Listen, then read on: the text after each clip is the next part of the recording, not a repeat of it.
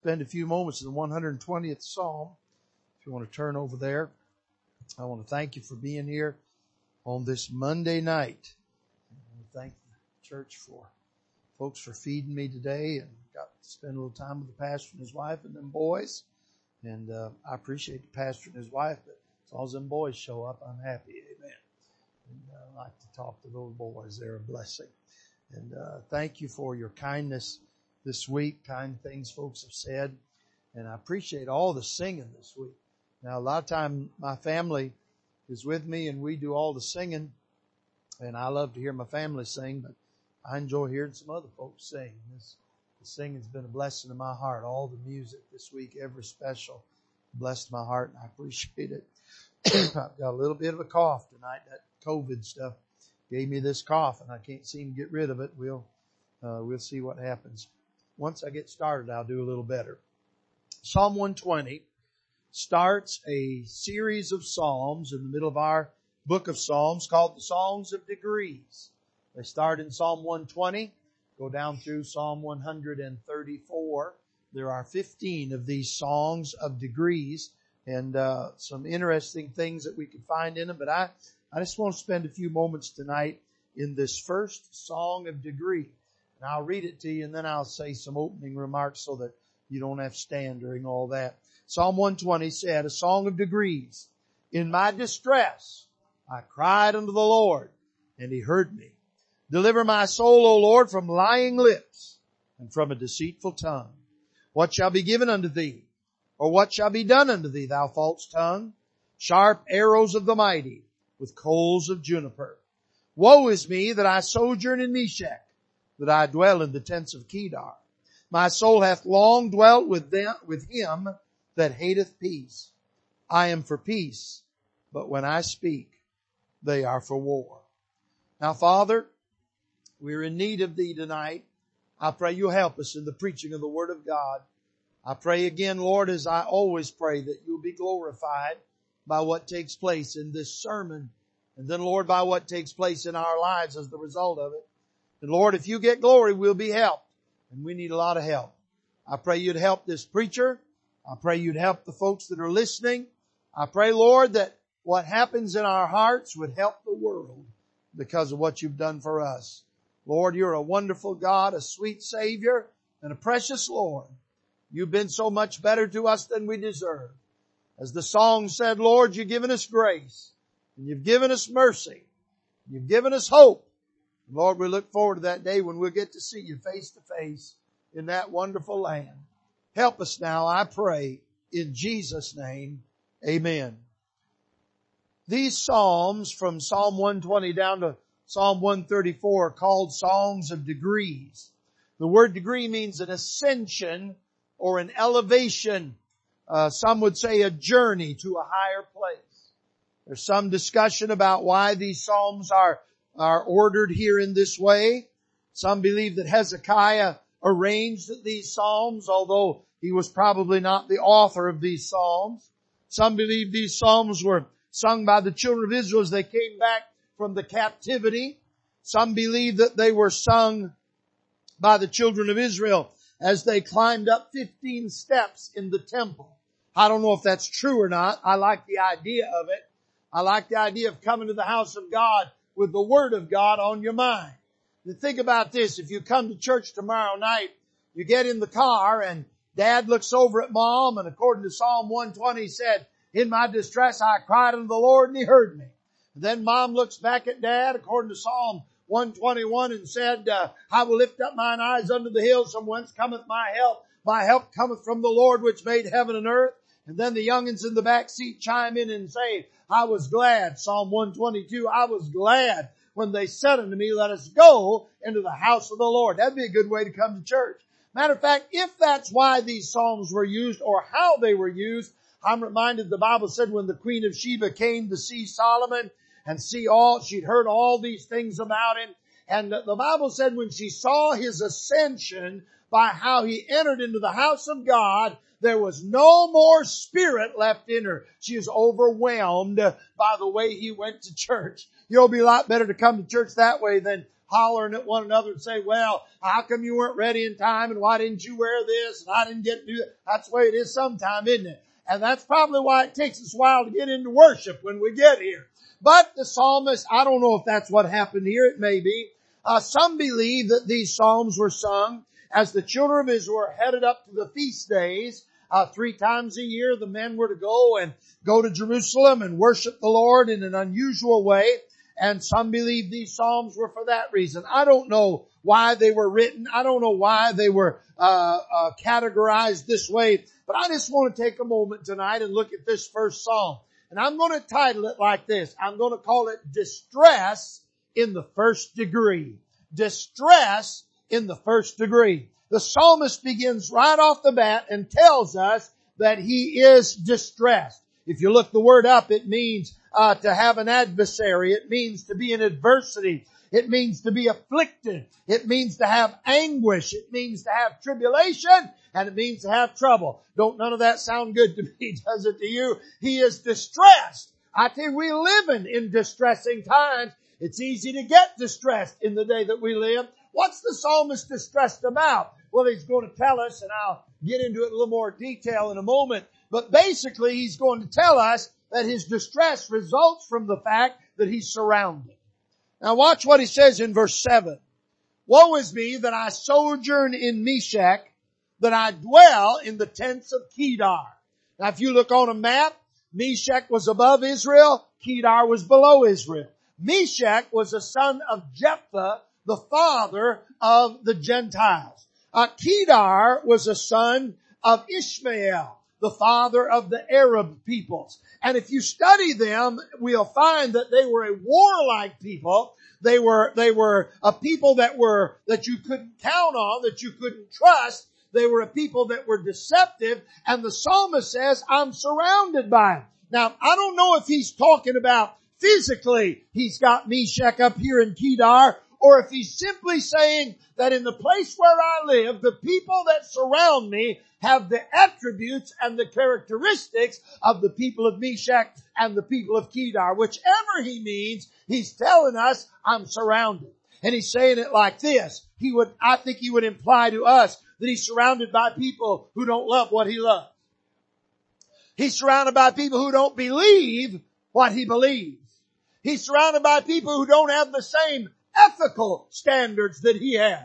He's surrounded by people who don't follow the same moral code that he follows. He is certainly surrounded by people who don't worship the same God that he worships. Kind of sounds like the way we're living today, doesn't it? You go to work and as I talked about last night, a little bit about being that one, you go to work and there's a good chance that nobody else in the office where you work cares anything about God. You go to work and try and hold to a biblical standard and there's a very good chance that everybody around you will think you're a bigot or that you're prejudiced uh, or that you're unkind uh, or that you're unloving because you believe the Bible. I, I read a little thing today. Uh, this fella, I, I shouldn't have read it. I should have left it alone uh, when I saw the title of it, but he was talking about how bad uh, fundamental independent Baptists are, how they're uh, how they're narrow-minded, and uh, he had all kind of things, and they're the problem with the world today. You and I are the problem. That's what the world thinks that we're the problem with society today. And so here's the psalmist. He's in this in this unusual position, this undesirable position. Now, there are a couple ways we could look at this passage. We could look at it in a prophetic aspect because he's going to talk about liars surrounding the people of God. And there is a prophetic aspect of this psalm that deals with the Antichrist, the lying Antichrist, gathering the nations of the world against Israel to bring them to destroy Israel. But I don't want to look at that tonight. I want to look at a practical aspect. Because really what the psalmist is going to do in this passage, in his distress, He's going to give us some instructions about how to live a Christian life in an unchristian world. I want to live a Christian life. I want to live a life that brings glory to God. I want to live a life that will please the Lord and honor the Lord. Somebody said that fellow was talking today I gotta get this out of my mind, get over it. But he's talking today about these fundamental Baptists and all their rules and all their regulations. I'm gonna tell you what we're trying to do, friend. And I think you know this. I'm preaching to the choir. Uh, we're not trying to put regulation or limit on your life. We want your life to glorify God. I, what rules I follow, I follow because I want my life to bring glory to God. I want the Lord. I'd rather please God than please the world. And I want to please Him. And so I do what I do that I might please the one hallelujah, who gave himself on the cross of Calvary to pay for my sin. I owe him. I'm indebted to him. I want him to be pleased with me. Don't you want the Lord to be pleased with you? You know, the truth of the matter is, we ought not care whether the world is pleased with us or not. Uh, the, uh, the apostle said, uh, whether it be right, uh, whether it be right to obey men or obey God, you judge. They said, you make a determination about that. We've already made up our mind. We're going to please God. We're going to honor God. We want God to be happy with the way that we live. Amen. We ought to want to please Him. What He paid for us and what He did for us. So the psalmist here is going to talk about distress. I'm going to give you three things and then when I get done with my three, my normal three things, I've got two little postscripts to put on the end. You know, sometimes you write a letter and you get done and then you say, you know, I should have said this and you put a little uh, postscript down on the end, a little PS. I've got a couple of those at the end. But I want you to notice three things in this psalm tonight. I want you to notice first of all the details of his distress. He's told us in general terms what his distress is, but he's going to get more detailed about it in this passage. He's going to tell us number one, he's distressed because he is surrounded by craftiness. Now look what he said. In my distress, I cried unto the Lord and he heard me. Now watch verses two and three. Deliver my soul, O Lord, from lying lips and from a deceitful tongue. What shall be given unto thee or what shall be done unto thee, thou false tongue? The psalmist is surrounded by liars. Craftiness. Now, look at these words. Lying lips, deceitful tongue, and false tongue. Lying, deceitful, and false. When you go home, maybe you could do this. Get you out a Strong's Concordance. Look up these Greek words. Here's what you'll find out. The lies that the psalmist is surrounded by the liars are not just people who exaggerate. They're not just people who embellish. They're not just somebody who leaves out a little bit by accident. Every one of these words has to do with treachery. And what the psalmist is saying, he said, I'm not having trouble with people who are just stretching the truth, although that's wrong. I'm not having trouble with people who are exaggerating. I'm having trouble with people who look me right square in the eye and tell me a lie. They know it's a lie and they're telling it to me to try and get something over on me. Man, I'm telling you, that's where we live today.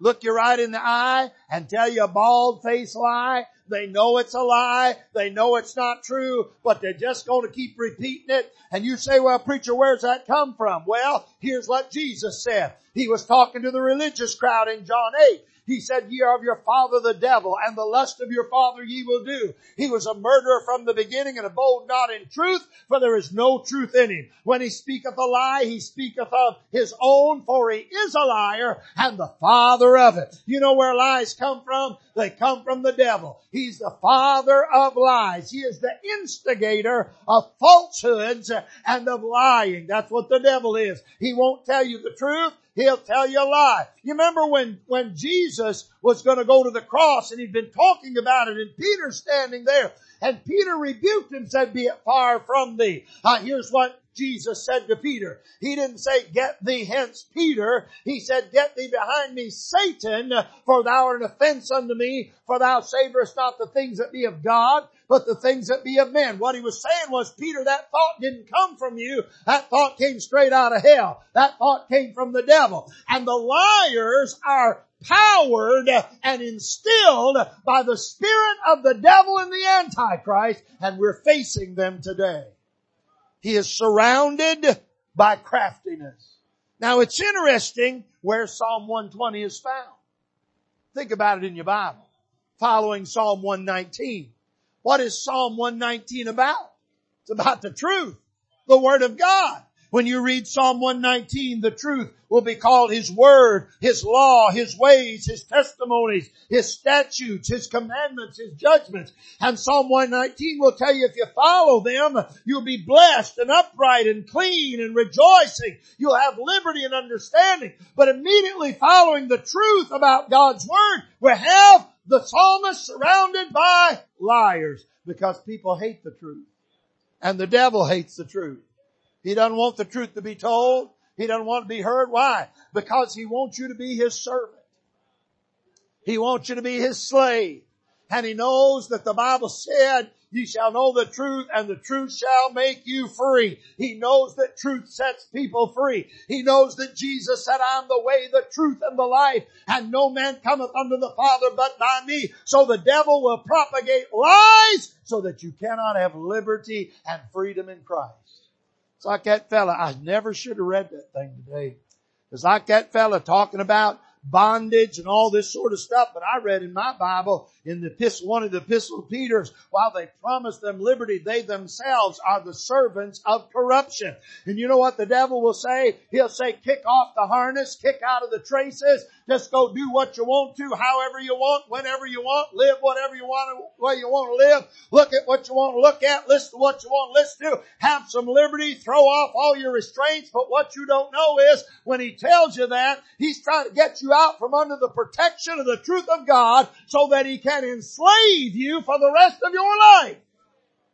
So the psalmist says, he's surrounded by craftiness. He's not only surrounded by craftiness, He's surrounded by contention. Look what he said in verses six and seven. My soul hath long dwelt with him that hateth peace. I am for peace, but when I speak, they are for war. The psalmist said, I'm as, I'm as kind to him as I can be. I'm as peaceable as I can be, but they don't want peace. They want to fuss. They want to fight. They don't want love. They want hatred. He said, I'm surrounded by it. You know what he's saying about them? He's saying what Paul said in the New Testament when he asked us to pray, and he asked us to pray this way. He said, pray that we would be delivered from wicked and unreasonable men. Now look at me. Those two things always go together. Wickedness and unreasonableness. If you live a wicked life, you will sooner or later lose the ability to reason. And we see that in society today.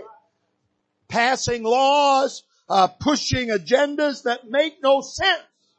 They make no sense. They won't even accomplish what they say they're trying to accomplish. Why are they doing it? They've been so wicked they cannot reason any longer. Cannot recognize.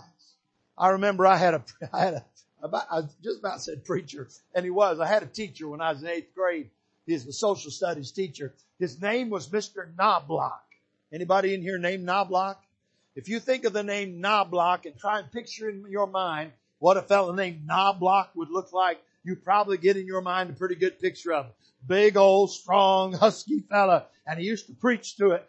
Excuse me. He used to teach us in school. But I'm telling you, I, I was not saved at that time. But when I look back at it, I believe, I believe he was a Christian and he was doing as much preaching as he was teaching. I still remember some of the things he said to us in that social studies class, but I remember one thing he said now, he said, young man, he said, if you tell a lie long enough, you come to believe your own lies. Amen. Wicked and unreasonable, implacable, cannot be moved. You know, there was a historian, a wicked, ungodly historian, and uh, and he said, I can't think of his name right now, but he said this, he called God, he called himself an agnostic, and he called God the blind, implacable hostility. He said, if there is a God, I call him the blind, implacable hostility. In other words, he can't see, and he can't be moved or touched, and he's always angry. Well, I didn't find that God in the Bible. I find a God whose eyes are in all the earth, beholding the good and the evil. I found a God whose eyes run to and fro uh, to show mercy on them that love Him. I found a God that the Bible said all things are naked and open with Him with whom we have to do. I found a God who's not blind. I also found a God who's not implacable because the Bible said He's touched with the feelings of our infirmities. And the Bible said of Jesus, He looked upon the crowd and He had come, He was moved with compassion, seeing them as sheep having no shepherd. And I also found out He's not hostile. You know what the Old Testament prophet said? He said about judgment to the Lord, He said judgment is your strange work. It is strange to you. And then he said this, he said, he delighteth in mercy. I have not found God to be blind. I have not found God to be implacable and I've not found him to be hostile. I've found him to be loving and gracious and merciful and kind. Amen. A stronghold in the day of trouble. But I have found some folks to be hostile and implacable and blind. And the psalmist said, I'm surrounded with it. Then he says the third thing. I may never get through this tonight, but we'll go as far as we can. He's not only surrounded by craftiness and contention, but here's the thing maybe that would bother him the most, and though he does not mention it, it is implied here. He's surrounded by conquerors. Now what do you mean? Look what he said in verse 5 again. Woe is me that I sojourn in Meshech, that I dwell in the tents of Kedar. Now if you study your Bible, Here's what Ezekiel said about Meshech. He said they caused their terror in the land of the living. Here is what Isaiah will say about Kedar. He'll talk about the glory of Kedar and the mighty men of the children of Kedar. Now I want you to think about the psalmist. He's trying to live for God. He's surrounded by people who hate God, who are lying, they're crafty, they're contentious, they want war. But here's the thing that I think would make it hardest of all. They seem to be winning. This crowd that does nothing but tells lies in this passage. This crowd that just wants to fight no matter how peaceable you are with them, they seem to be coming out on top. Now that's bothersome right there. That just don't seem right, does it? It doesn't seem right when we think about it that if you, if you lie and you cheat, if you do that and if you're underhanded, you're not supposed to come out on top. You're not supposed to win. But they seem to be winning. And it's distressing to the psalmist. And it's distressing to us sometimes when it looks like the devil's got the upper hand. You ever feel that way? Looks like he's coming out on top. Looks distressing. But there's a second thing I want you to see. The psalmist is not only going to tell us the details of his distress, he's going to tell us where he finds deliverance in the midst of his distress. I'm glad no matter how much distress is around us, there is deliverance and help from God. Amen. There's all, hey, there's good news from a far country. Hallelujah. God's still on the throne.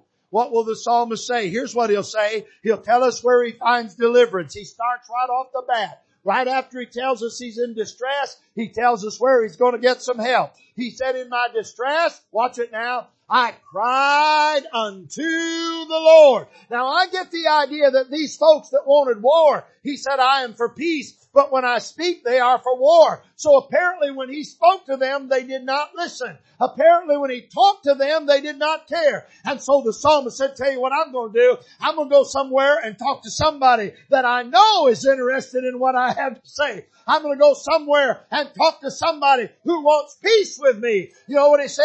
I may be surrounded by lies, but I'm going to go somewhere where I can talk to somebody who's going to tell me the truth every time without exception and without fail. Where is that? It's in the prayer closet, friend. It's down there. It's down there under that tree where you pray. It's in that corner of your household where you pray. It's in that closet where you pray. It's on that sheepskin maybe it is where you pray. I don't know where you go when you have to have some time alone with God, but wherever it is, when you go in there, you know what? You'll get somebody who listen to what you have to say, who has interest in what you have to say. You'll get to talk to somebody who cares about what you have to say. He's touched with the feelings of our infirmities. He will listen. He said, I'm going to cry unto the Lord. I'm going to pray.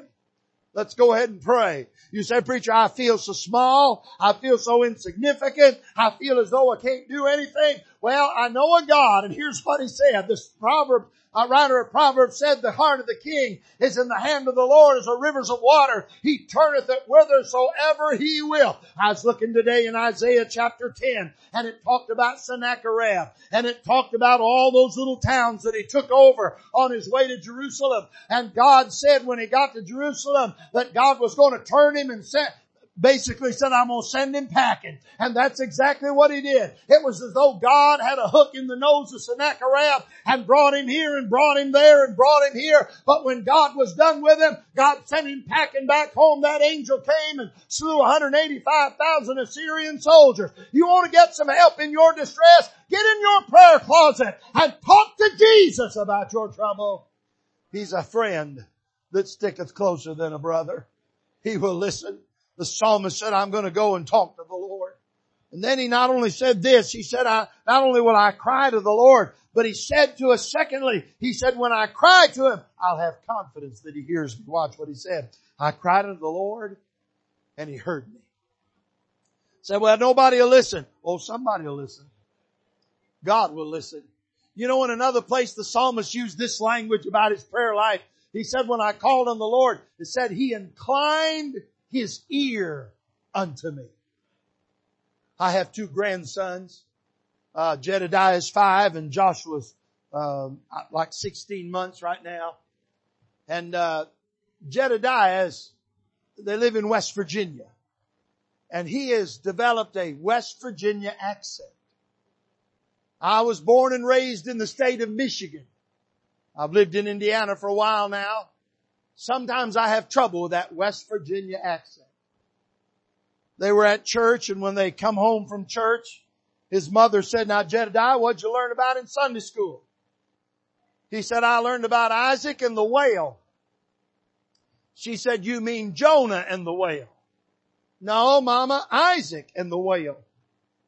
She said, you mean the whale that swallowed Jonah? He said, no, we learned about Isaac that got water out of the whale.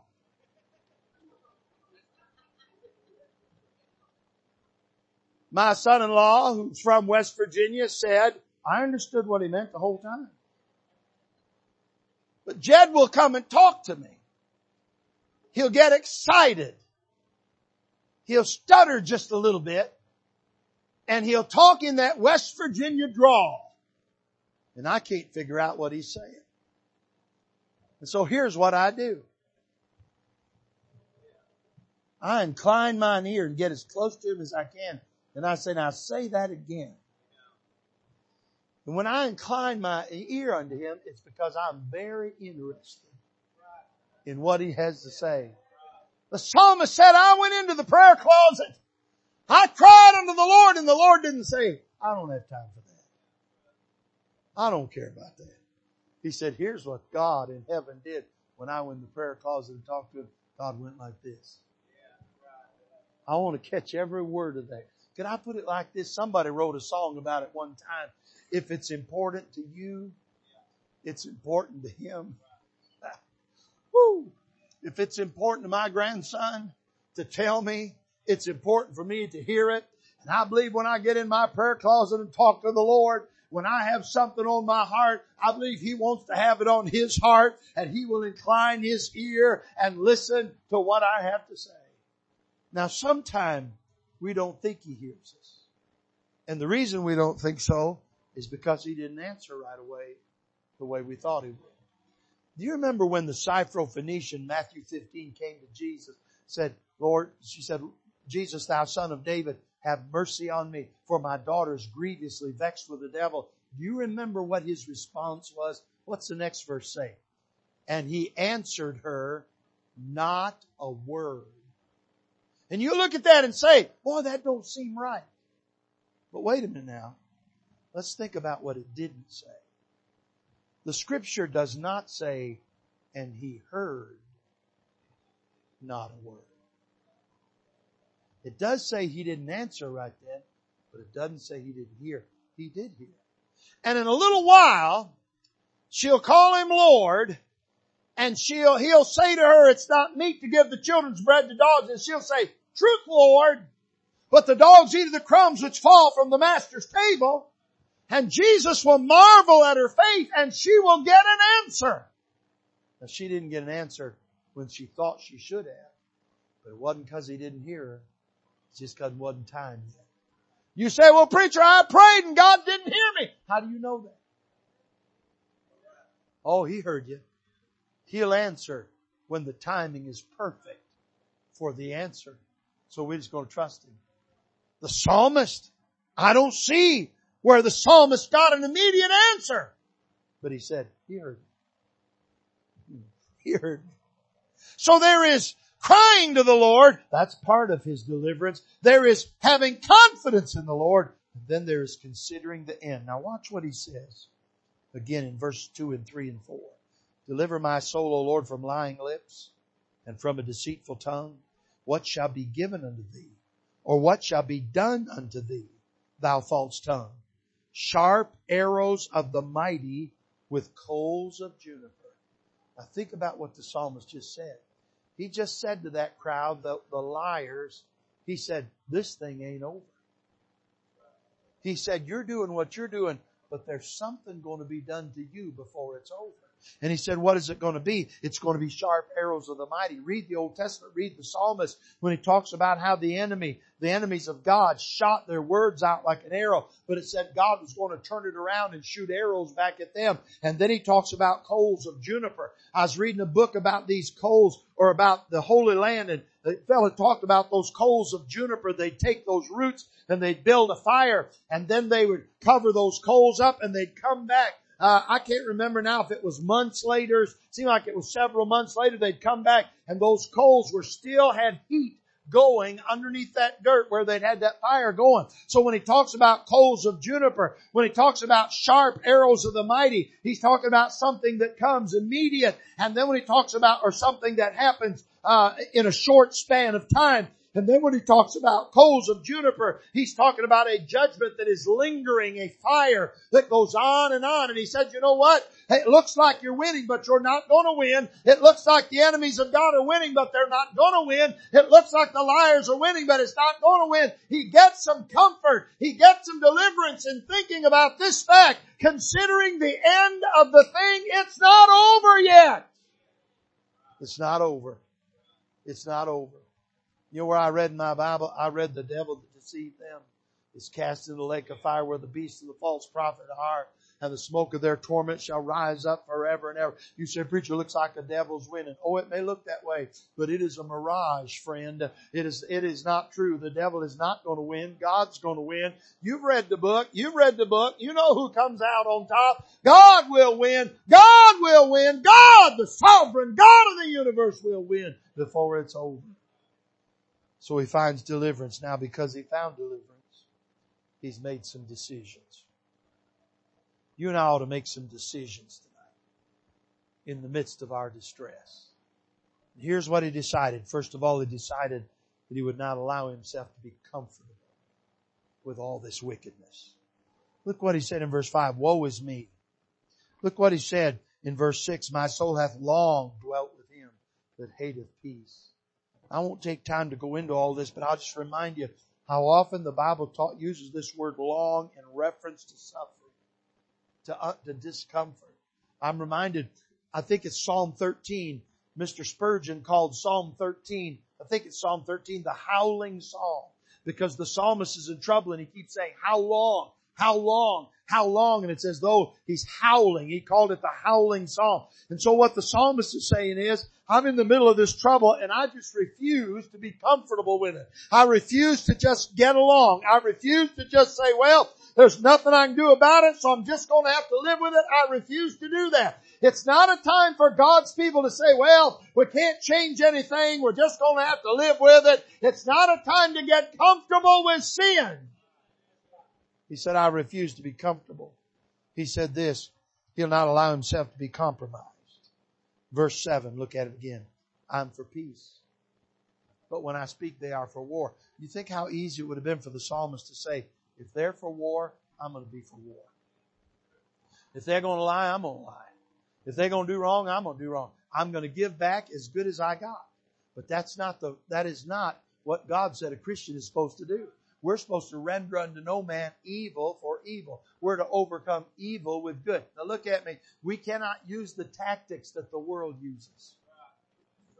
Paul said in Romans chapter 3, I think I'm, I'm, I'm losing in my mind, but I think my eyes still work. He talked about Romans chapter 3. He said this. He said, uh, he said, God, uh, let me find it here. For if the truth of God is more abounded through my lie unto his glory, why am I also yet judged as a sinner and not rather as we be slanderously reported and as some affirm that we say, let us do evil that good may come whose damnation is just. Paul said, here's what they're telling. They're telling that we believe you do evil so that it'll eventually and ultimately result in good. And he said, I don't believe it and I won't do it. it it's blasphemy. He said it's falsely reported. And by the way, can I just throw this in here? It's not in the sermon. I won't charge you any extra. Paul said, I would not do evil that good may come, but there's a crowd running around in our churches. They call themselves Calvinists who think that God authored evil that good may come as a result of it. But Paul said, I wouldn't do that. And if Paul said he wouldn't do it, I don't think God would do it either. God is not the author of evil. God is the author of good. If God did something and it turned out evil, it's because man got his hands in it. Amen. When God got done in the garden, He looked at it and said it's good. But when Adam got through with it, sin had come into it. And man is the one that messes things up. God doesn't mess things up. Now that wasn't in the sermon. I didn't intend to say it, but I enjoyed hearing myself say it. He will not allow himself to be compromised. He said, I'm going to be for peace, even if they're for war. then he said this, I'll not, and I, I like this word because I hear it all the time. He said, I'll not allow myself to be canceled. Look in verse 7. He said, I am for peace. Now watch this little phrase. But when I speak. That's an interesting phrase. He didn't say if I speak, or in case I speak, or I might speak. He said when. He said, ain't no question about it. I'm going to say something. I'm going to say something about the truth. He said, I may not get the response I want, but I'm going to say it anyway. I'm going to tell the truth anyway. You know what? The world wants us to shut up.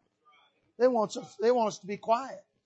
They want us. I remember when uh, Mr. Obama was the president, he kept talking about freedom of worship. But you know the, the Bill of Rights, the Constitution does not guarantee freedom of worship. Guarantees freedom of religion. There's a big difference. And what he was trying to get across was inside these four walls when we worship at the house of God, we have freedom. But we don't have freedom to live what we believe out there. That's why he would always say freedom of worship and not freedom of religion. But we have freedom of religion, and not because it's guaranteed by the Constitution, because it's guaranteed by God. It is our God-given right and our God-given duty. So we need to speak up. You don't have to be obnoxious about it. You don't have to be hateful about it, but you ought to say something. You ought to say something. You say, well, preach, if I say something, it'll cost me something. Yeah, and it cost Jesus his own blood to die on the cross so that you can be saved. It cost many a prophet his life. Cost many, many a Christian some burned at the stake, some drowned, some hunted down like animals. I remember reading about John Brown in a book by Jock Purves called Fair Sunshine, the Scottish Covenanters. I remember John Brown preaching that was illegal to preach in those days, but he went out and preached in the woods and preached in the barns and one day the dragoons captured him and captured his whole family and they had him in the house and they shot, they'd shot some of his children and his wife was standing there and, and they were going to shoot John Brown and the sergeant of the dragoons said to him, make your peace with God and John Brown got to praying for Scotland and praying for those soldiers that God would save their souls and when it came time for them to shoot him, how they were all, none of them would, none of them would raise their muskets. They were all under conviction. And so that sergeant, that hardened sergeant pulled his pistol from his belt and shot John Brown in the head, killed him right there in front of his wife after they'd already killed some children. And then he said this to her. He said, what do you think of your fine husband now? She said, I think more of him now than I've ever thought of him since the day he was born. Are you listening now? We ought to just say something. You say, well, it'll cost me something. Well, it cost Jesus something for you to be saved. It cost those that went before us. It cost our forefathers. It cost our sweet mothers. It cost them something. Let's speak up about the truth. Let's tell the truth to somebody. Not if I speak, when I speak. Now I'm done, but I got two postscripts. Here's the first one. Kedar. He said, I got Meshach and Kedar to deal with. Interesting thing about Kedar. When you go to the book of Isaiah, chapter 42, let me read you three verses. Sing unto the Lord a new song and his praise from the end of the earth. Ye that go down to the sea and all that is therein, the isles and inhabitants thereof. This is Psalm 42, 11. Let the wilderness and the cities thereof lift up their voice. Listen now. The villages that Kedar doth inhabit. Let the inhabitants of the rocks sing. Let them shout from the top of the mountains. Let them give glory unto the Lord and declare his praise in the islands. Now the psalmist just got done telling us that that crowd in Kedar would not listen. But now Isaiah tells us, years later, there's a crowd in Kedar that is lifting up the name of the Lord. You know what that tells me? It tells me that when it seems like nobody's listening, there's somebody listening. Say, well, I talked to so and so, they didn't want to hear it. There might have been somebody standing around you don't know about that needed to hear what you had to say.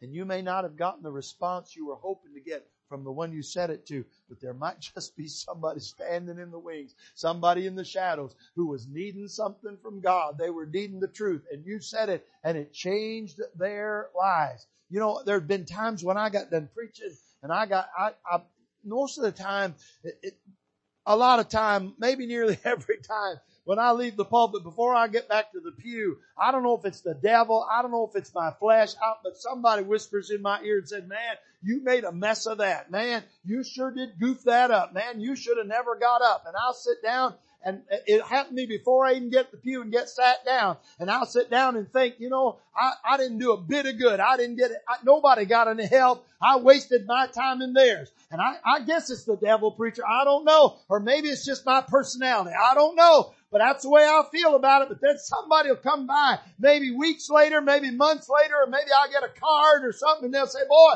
uh, that message you preached changed my life. And I know what they mean. It was God that changed their life, but they're making reference to what was said. And I think to myself, y'all just go ahead and say it. Y'all to go ahead and tell the truth. Y'all to go ahead and tell somebody the truth of the gospel. And maybe the one you said it to, it didn't seem like it got anywhere, but somebody might have heard it. Somebody's life will get changed. Let's speak up.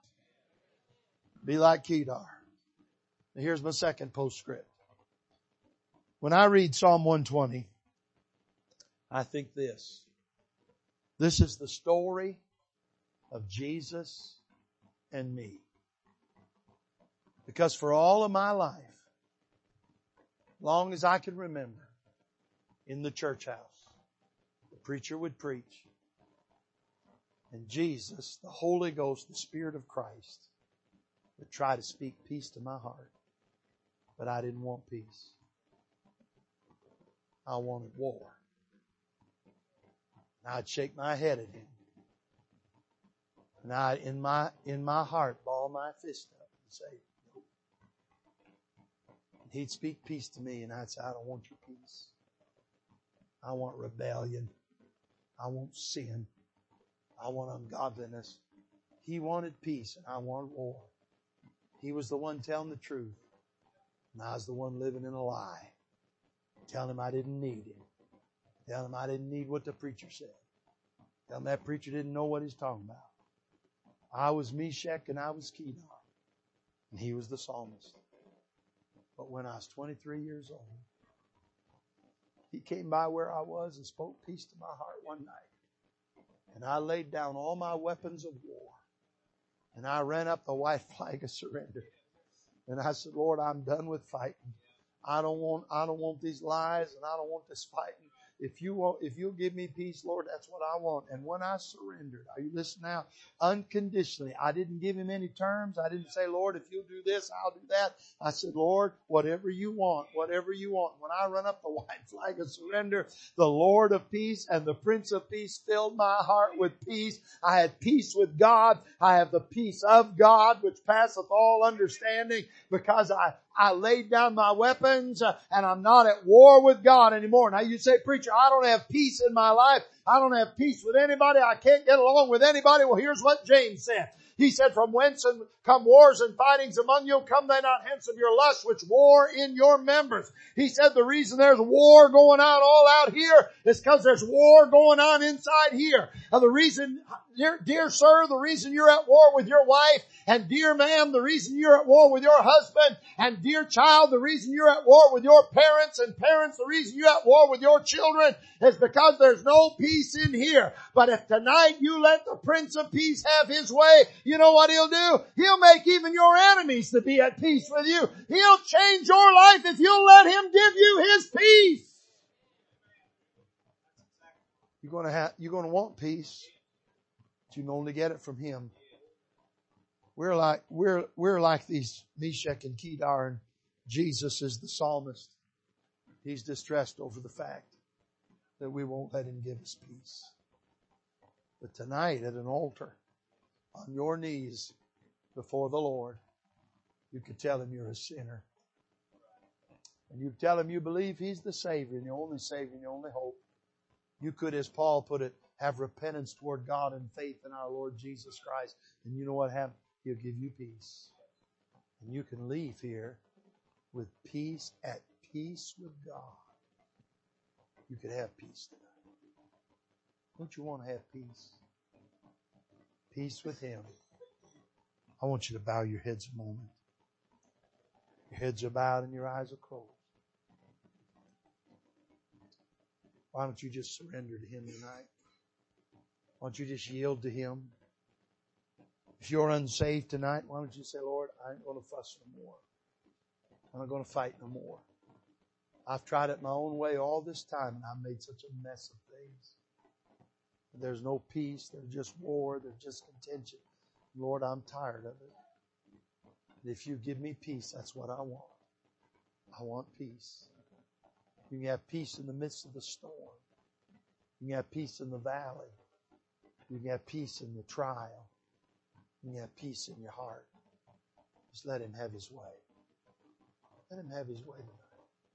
And if you're a Christian and you're distressed, say, Preacher, I'm just kind of overwhelmed and distressed. Why don't you come tell Him about it? He'll listen to you and He'll help you tonight. Now, Father, help us in this invitation. I pray you help your people. Lord, I thank you that you never gave up wanting to have peace with me. That you kept on coming by and offering me peace. I'm thankful, Lord, you didn't quit one day. And I'm thankful for the peace you've given me. Now, Lord, in this day we live, you help us tonight to speak up, to say something about your goodness and your glory, and how wonderful it is to be saved. Help us not to live a life of distress. Help us to find deliverance with thee. Help some struggling soul tonight. And we'll be glad and thankful. We'll give you all the glory. And we pray in Jesus' name. Amen. Let's stand our